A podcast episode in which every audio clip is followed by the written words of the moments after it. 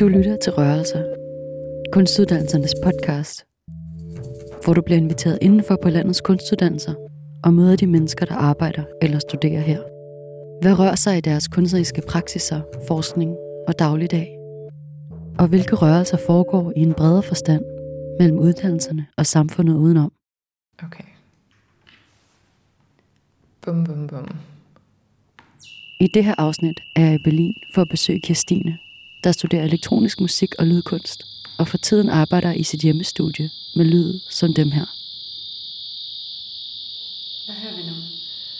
Nu har vi øh, klang nummer syv. ja. Hvor at klangen er mere aggressiv. Og har fået mere krop.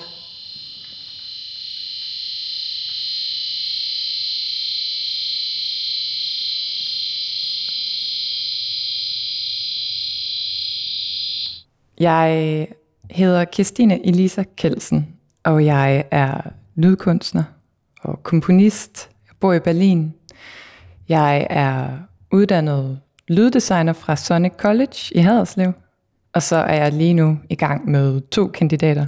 En her i Berlin, som hedder Sound Studies and Sonic Arts på Universitet der Kunste, og så en kandidat i elektronisk musik og lydkunst i Esbjerg.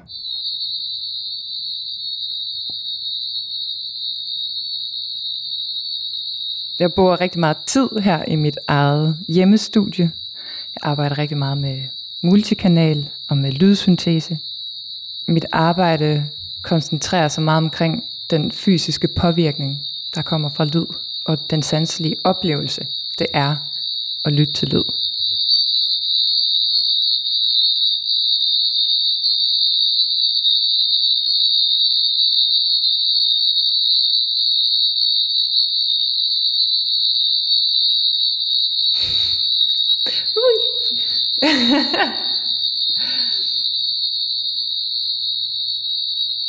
beskæftiger mig meget med kropsbaseret lytning og opmærksomhedsaktivering gennem lyd.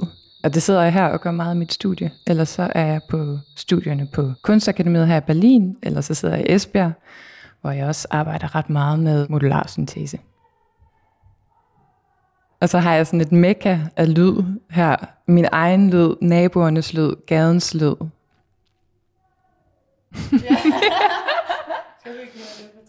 Ja. Men øhm, det fungerer rigtig godt for mig at arbejde i mit eget studie. Jeg har brug for at kunne koncentrere mig rigtig meget for at arbejde ordentligt. Og i mit eget studie ved jeg, hvad der sker. Jeg ved, hvem der er omkring mig. Jeg ved, hvem der ikke er omkring mig. Jeg har testet af, hvor meget jeg kan larme, før der er nogen, der siger noget. Her hvor jeg bor nu, er der ikke nogen, der har sagt noget. Så jeg har ligesom en tryghed ved at arbejde her. Og også noget med, at jeg godt kan være lidt genert i min eksperimentering, når jeg sidder og arbejder. Og ikke så godt kan lide, hvis folk øh, kan høre, hvad jeg laver. Fordi meget af mit arbejde ligesom er undersøgende. Jeg sidder rigtig meget og lytter til lyden, ændrer lidt, lytter til lyden. I det projekt, jeg arbejder på lige nu, har jeg brugt, altså sådan, hvis jeg tæller sammen på det, måske nogle måneder, hvor jeg bare har brugt det samme sådan digitale instrument, sat mig hver dag, og så en eller anden form for improvisation, eller lede sig frem efter nogle lyde. Og i det rum, der er så undersøgende, der har jeg brug for ikke at skulle tænke på, hvordan det lyder, eller hvad det kan lyde for andre. Og det har faktisk også noget at gøre med, at det lyd, der kommer ud af det, ikke altid lyder godt. Så jeg har også brug for at vide, at jeg ikke generer nogen med det, jeg laver.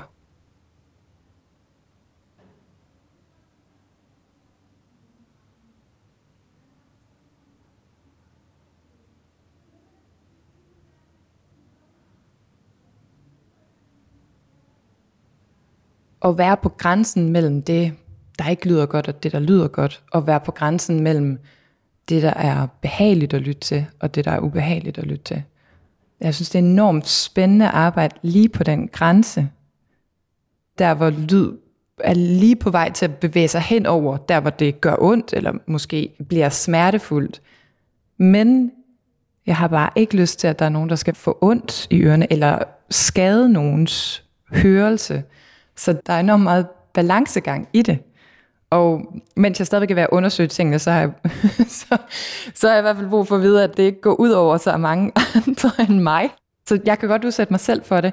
Jeg har også tunet mig ind på det nu. I starten, da jeg gik i gang, det hele er baseret på frekvensmodulationssyntese. Det er ligesom den lydsynteseteknik, jeg for nogle år siden blev meget optaget af. De lyde, den kan frembringe. Og så begyndte jeg at opdage, at når den her teknik kan på en meget spændende måde generere kombinationstoner, som er et psykoakustisk fænomen. Du hører flere toner i dit øre, end der egentlig er i rummet, på grund af den måde, de toner svinger ind i øregangen. Og det giver en anden form for fysisk fornemmelse. Øhm, hvad skal vi kigge på? Eller lytte til? Ja, godt spørgsmål. Hvad sidder øhm, du med her? Frekvensmodulationssyntese er øhm, en teknik inden for lydsyntese. Og lydsyntese er at generere lyd med elektricitet. Det her er øhm, mit øh, undersøgelsesinstrument, kunne man næsten kalde det. Det er en patch sat op i max, som genererer ret simpel frekvensmodulationssyntese. Det er den her patch, hvor jeg sidder og finder klangen ved at sidde og dreje på mine knapper her. Så det er sådan instrumentet. Ja. Frekvensmodulation, syntese betyder, at vi modulerer, vi ændrer frekvensen på en lydbølge med en anden lydbølge. Og hvis det går meget langsomt, så kan man høre det ligesom vibrato. Tonens tonehøjde går opad og nedad. Og det, der så er særligt med frekvensmodulationssyntese, det er, at den her modulering af tonens frekvens, altså tonehøjden, det går så stærkt, at tonen får nye overtoner, og derved ændrer sin klang. Vi har tre tonegeneratorer. Tre steder, hvorfra vi kan generere en tone. Og den første tone kan vi høre. Ja. Altså der er tre tonegeneratorer, eller tre oscillatorer, og jeg kan styre frekvensen på dem hver især. Så nu har vi en, en lydbølge med en frekvens på cirka 800 Hz. Og så kan jeg på min næste oscillator eller tonegenerator indstille en anden lydbølge og give den en frekvens på 100 Hz. Jeg bestemmer graden, altså hvor meget skal den på 100 Hz påvirke den på 800 Hz. Og alt efter hvor meget den ene påvirker den anden, lyder det meget forskelligt. Og når jeg så ligesom begynder at lære den ene lydbølge påvirke den anden, så starter frekvensmodulation, syntesen.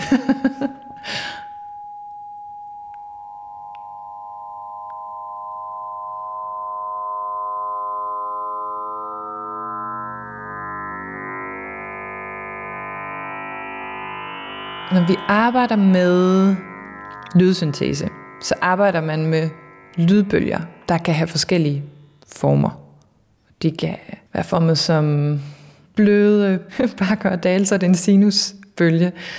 De kan være formet firkantet, trekantet, savtak. Og øhm, når man arbejder med frekvensmodulationssyntese, arbejder man stort set altid med sinusbølger.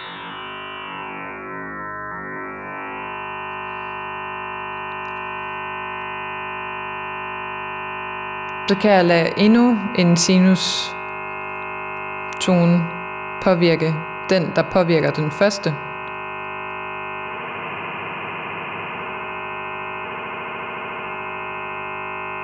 Og så ændrer klangen sig enormt meget.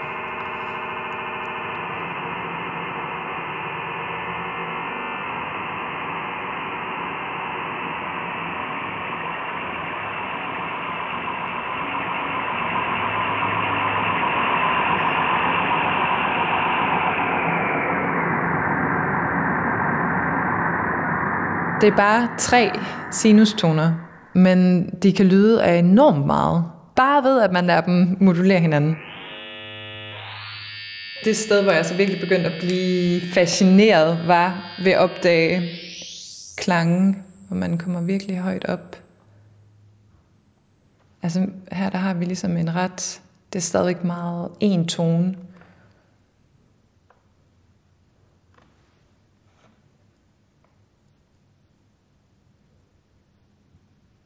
Men ved at øge modulationen, så kan vi komme et sted hen, hvor det begynder at lyde af cikader. Og det synes jeg var dybt fascinerende. Og så kan det blive sådan, som om det ikke er der, men det er der.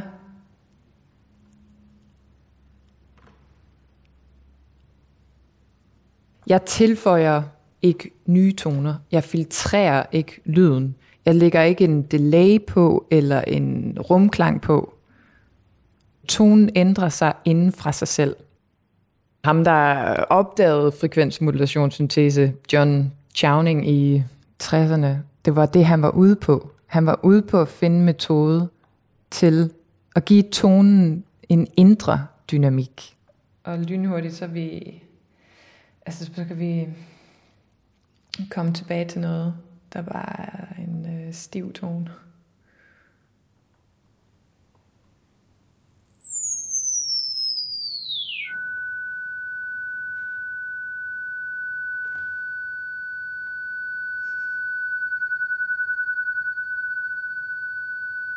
Her kan man næsten høre det, at øh, den hopper op og ned i, i tonehøjden.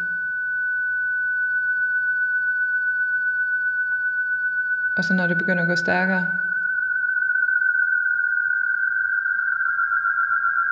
eller, eller vi modulerer endnu mere, så opstår der alle mulige andre ting. Og det trænger ligesom ind i øret. Er det ikke rigtigt?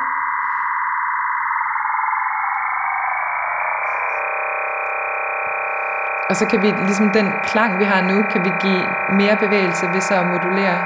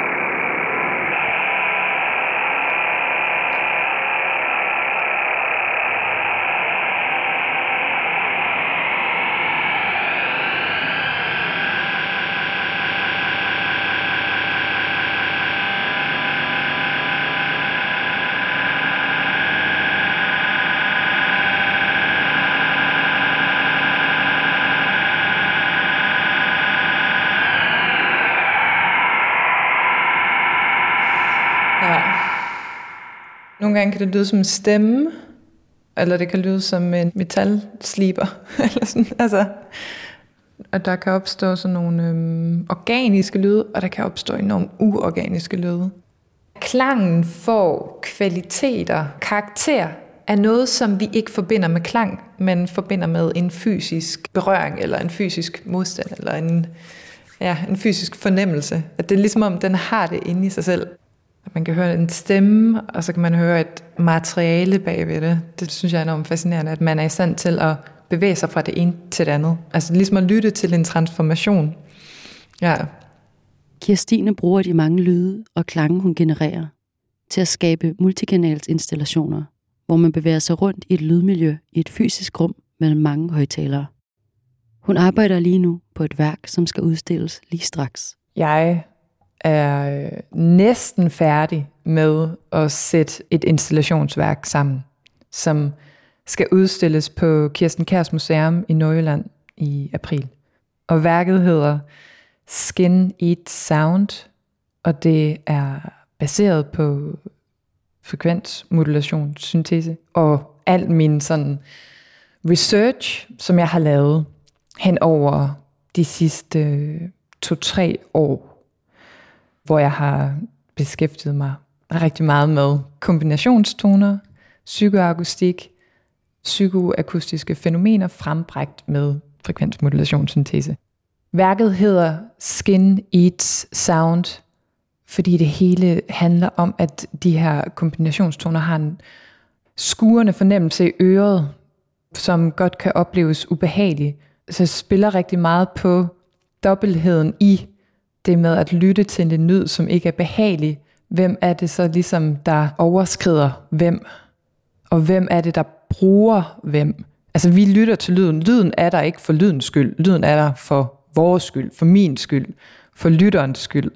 Men lyden er ubehagelig, og det kan godt mærkes som om, at den napper, eller stikker, eller hakker i din trummehinde. Det handler om det her sanselige fænomen, om lyd som fysisk påvirkning, og hvad der er at finde, når vi ligesom bliver konfronteret med en sanselig oplevelse, der ikke kun er behagelig, og hvad der er at finde inde i lyd eller sanselige erfaring, som skuer lidt. Så det bliver stillet op på Kirsten Kærs Museum i april, og det er ligesom et system, jeg programmerer, som så kører af sig selv, og som er delvis generativt. Jeg har stillet øh, en masse regler op for, hvordan det må opføre sig, og så inden for de her regler, kan det til tider og på forskellige måder gøre, hvad det vil. Værket udfolder et lydmiljø, som lytteren, de besøgende, kan træde ind i. Det her lydmiljø er i konstant forandring og gennemgår en proces, en cyklisk proces, så det forandrer sig hele tiden, men det har en start og en slut. Når det har bevæget sig igennem en udvikling, starter det forfra. Det har på en måde sit eget liv. Altså der er selvfølgelig enormt meget kontrol. Jeg har programmeret det hele, så det er ligesom ikke op til tilfældighederne, hvad der sker. Der er et forløb i det. Vi bevæger os fra høje toner og meget transparent eller øhm, subtil lyd. Det får mere og mere substans og krop, og klangene bliver dybere. Så der er en bevægelse, der er et forløb. Okay. nu sker det. Mm. Hvad er det, der kommer til at ske? Nu går vi fra en klang, der er meget skærende, og har meget tydelige øhm, den her psykoakustiske effekt, hvor det bevæger sig ind i vores hoved, øh, fra det ene øre til det andet. Og så går vi over til en klang, der ikke har så meget af den effekt.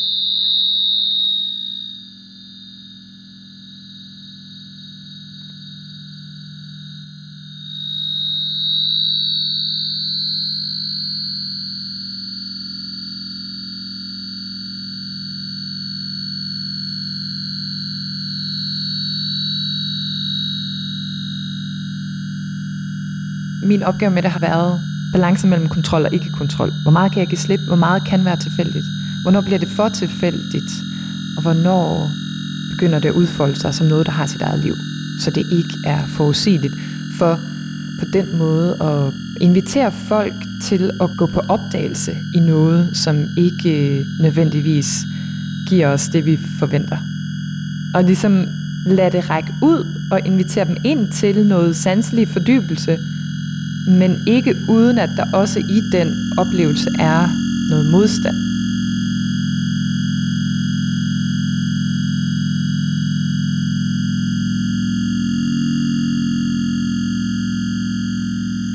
Hvis man bare synes, det lyder grimt, og bare har lyst til at gå igen, så er det jo fint. Men du er nødt til lige at udstå lidt, for også at høre det, der ligger inde bagved. En kalden på opmærksomhed der er meget at hente, men man er også nødt til at investere sin krop og sine ører og sin lytning for at få noget igen. Jeg er ikke ude på at skræmme dem væk. Det er ikke kun ubehageligt. Der er jo også noget smerte, der kan være behageligt. Jeg har ikke selv nogen tatoveringer, men jeg har tit tænkt på, at jeg tror folk, der har mange tatoveringer, de nok kommer til et sted, hvor de også synes, det er lidt lækkert, at der er noget i den smerte. Min fascination har nok også noget at gøre med, hvad er en behagelig fornemmelse? Hvad er en behagelig fysisk påvirkning? Den lille mængde af modstand kan godt være lige præcis det, der gør, at det her er pigerne, eller det her det er lokkende eller øhm, forførende. Det har flere nuancer end er det ubehageligt eller er behageligt. Nogle gange er det ubehageligt og ubehageligt på samme tid, og nogle gange er det lidt ubehageligt og meget behageligt, og nogle gange er der en overvægt af det ubehagelige. Men jeg er ikke ude på at skræmme folk væk og spille noget, og så især ikke ude på at skade nogens hørelse. Jeg er ude på at stikke lidt til folk, og også måske provokere lidt, men jeg er ikke ude på at provokere for at provokere. Altså jeg er ude på også at vise, at der inde i det, der kan være svært at lytte til, eller også det, der kan være svært at kigge på, at der gemmer sig nogle ting inde bag modstanden. Der gemmer sig nogle værdier. Hvordan lytter vi til det? Hvordan kigger vi på det? Det vender ens opmærksomhed tilbage mod sig selv, og man bliver opmærksom på, hvordan man lytter til noget. Hvis det, man lytter til, kan få en til at tænke over, hvordan man lytter, blive opmærksom på ens aktive lytning. Hvad vælger man at lytte til, og hvad vælger man at stille skarp på med sin lyttesans? Hvilket sted i min krop lige nu reagerer på det her? Hvordan er min krop lige nu? Hvordan har jeg det i min krop? Påvirker det den måde, jeg lytter på? Værket Skin Eats Sound er lavet til et specifikt rum på Kirsten Kærs Museum, hvor det er installeret og tilpasset rummets akustik. Det bliver sådan et meget smukt, aflangt rum. Det eneste, jeg placerer i rummet, er seks højtalere. Jeg var glad for at kunne få lov til at vælge et rum, og så ligesom vælge et rum, der havde noget karakter i sig selv, fordi jeg godt ved, at jeg kommer ikke til at tilføje det så meget visuelt. Jeg kommer til at putte lyd ind i rummet. Hvis jeg har tid nok til at arbejde i rummet med det lyd, jeg har, så behøver rummet ligesom ikke lyde på en bestemt måde. Det behøver ikke være helt tørt. Så længe at der bare er noget tid til at arbejde med det, så lydene kan arbejdes ind i rummet. Og rummet er, er ligesom et aflangt rum, som folk kan bevæge sig igennem, så det ikke nødvendigvis bliver så meget sådan en, vi går ind i et rum, står stille, kigger lidt og går ud igen. Men det er et rum, der har tre indgange. Så folk kan også godt bevæge sig igennem det uden helt at opdage, at de er inde i, eller det skal de nok opdage, men der var bare noget med det her rum, at der var ligesom sådan en aktiv energi der, frem for sådan den mere passive, hvor man øh, står i et hvidt rum og ikke bevæger sig for meget, fordi så knirker gulvene. Jeg var ret optaget af at finde et rum, der kunne nogle ting i sig selv. Altså også fordi det ligesom handler meget om, at øh, hvordan man inviterer folk uden at fortælle dem, nu skal I lytte meget opmærksomt. Men hvordan man inden fra værket inviterer folk til at lytte, altså lytte nysgerrigt, og også hvordan taler man til deres krop, hvordan kan man invitere folk til at være aktive, eller aktivere deres en kropslige, sanselige tilstand. Og der synes jeg, at det var øh, mere oplagt at vælge sådan et åbent og lyst rum. Det er et lidt mere uformelt rum. Så det er seks højtaler i et flot rum. et lækkert rum.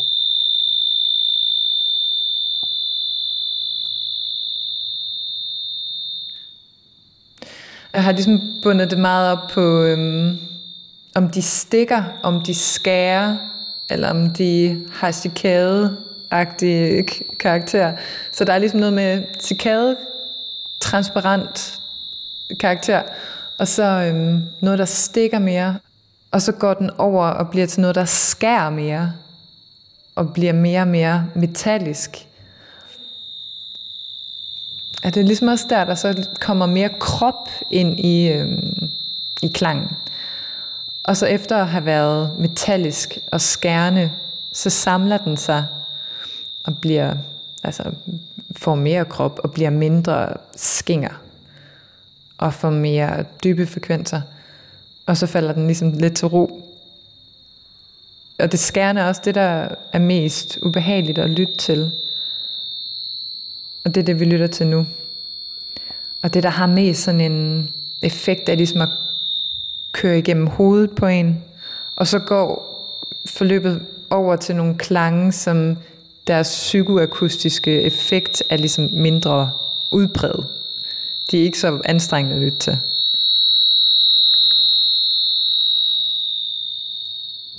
Altså det har næsten været sådan lidt videnskabeligt at sidde og lytte sig frem til at så notere ned, hvad for nogle tal, hvad for nogle indstillinger genererer det her. Og så har jeg brugt enormt lang tid på at finde ud af, hvordan bruger jeg det på en kunstnerisk måde?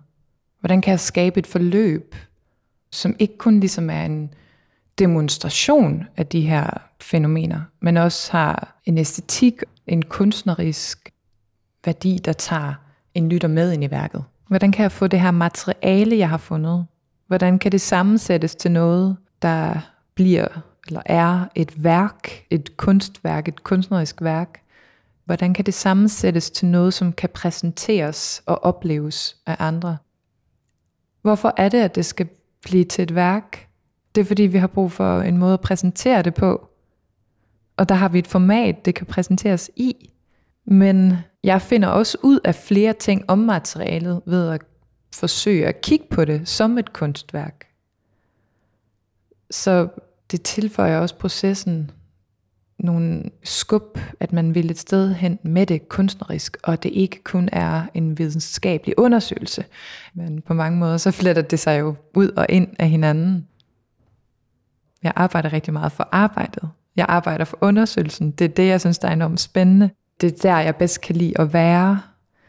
Når noget så ligesom er blevet færdigt og blevet til et selvstændigt værk, så er det fint, men jeg kan godt savne processen. Jeg kan godt savne at sidde inde i arbejdet, fordi det, det der, det spændende sker. Men jeg synes, det er interessant, at vores værkformater er med til at drive vores mere eller mindre æstetiske eller videnskabelige undersøgelser frem. Og værket er for mig den måde, hvorpå jeg kan viderebringe og formidle noget af min undersøgelse, som jeg jo enormt gerne vil dele, fordi jeg synes, der ligger alle mulige spændende ting her, i forhold til vores krop og vores måde at lytte på. For mig så har det simpelthen været sådan vigtigt for processen, at jeg forsøgte at komme hen til et kunstværk, fordi det drev mig nogle nye steder hen i undersøgelsen. Hvorfor bliver jeg ved med at undersøge de her lyde, som indeholder lige så meget sådan ubehag som velbehag? Og øh, jeg er bange for at skade mine egne ører, og jeg bliver lynhurtigt træt i mine ører og skal holde mange pauser. Og så går jeg ud og holder en pause, så går jeg tilbage igen, så sidder jeg igen med de her lyde, som ikke lyder så godt. og ved ikke, hvad det er, jeg skal bruge dem til. Og så prøver jeg forskellige ting af med det. Hvad er det, det her kan? Hvorfor er det spændende? Jeg synes, det er spændende, og jeg synes, det er spændende nok til at beskæftige mig rigtig meget med det, men hvorfor er det spændende for andre? Det bliver jeg ved med at, at lede efter, og det er en del af arbejdet, det er en del af processen. Det er ligesom vigtigt for det. Hvis jeg ikke bliver ved med at stille de spørgsmål, så tror jeg ikke, jeg vil blive ved med at kigge efter det, jeg åbenbart leder efter.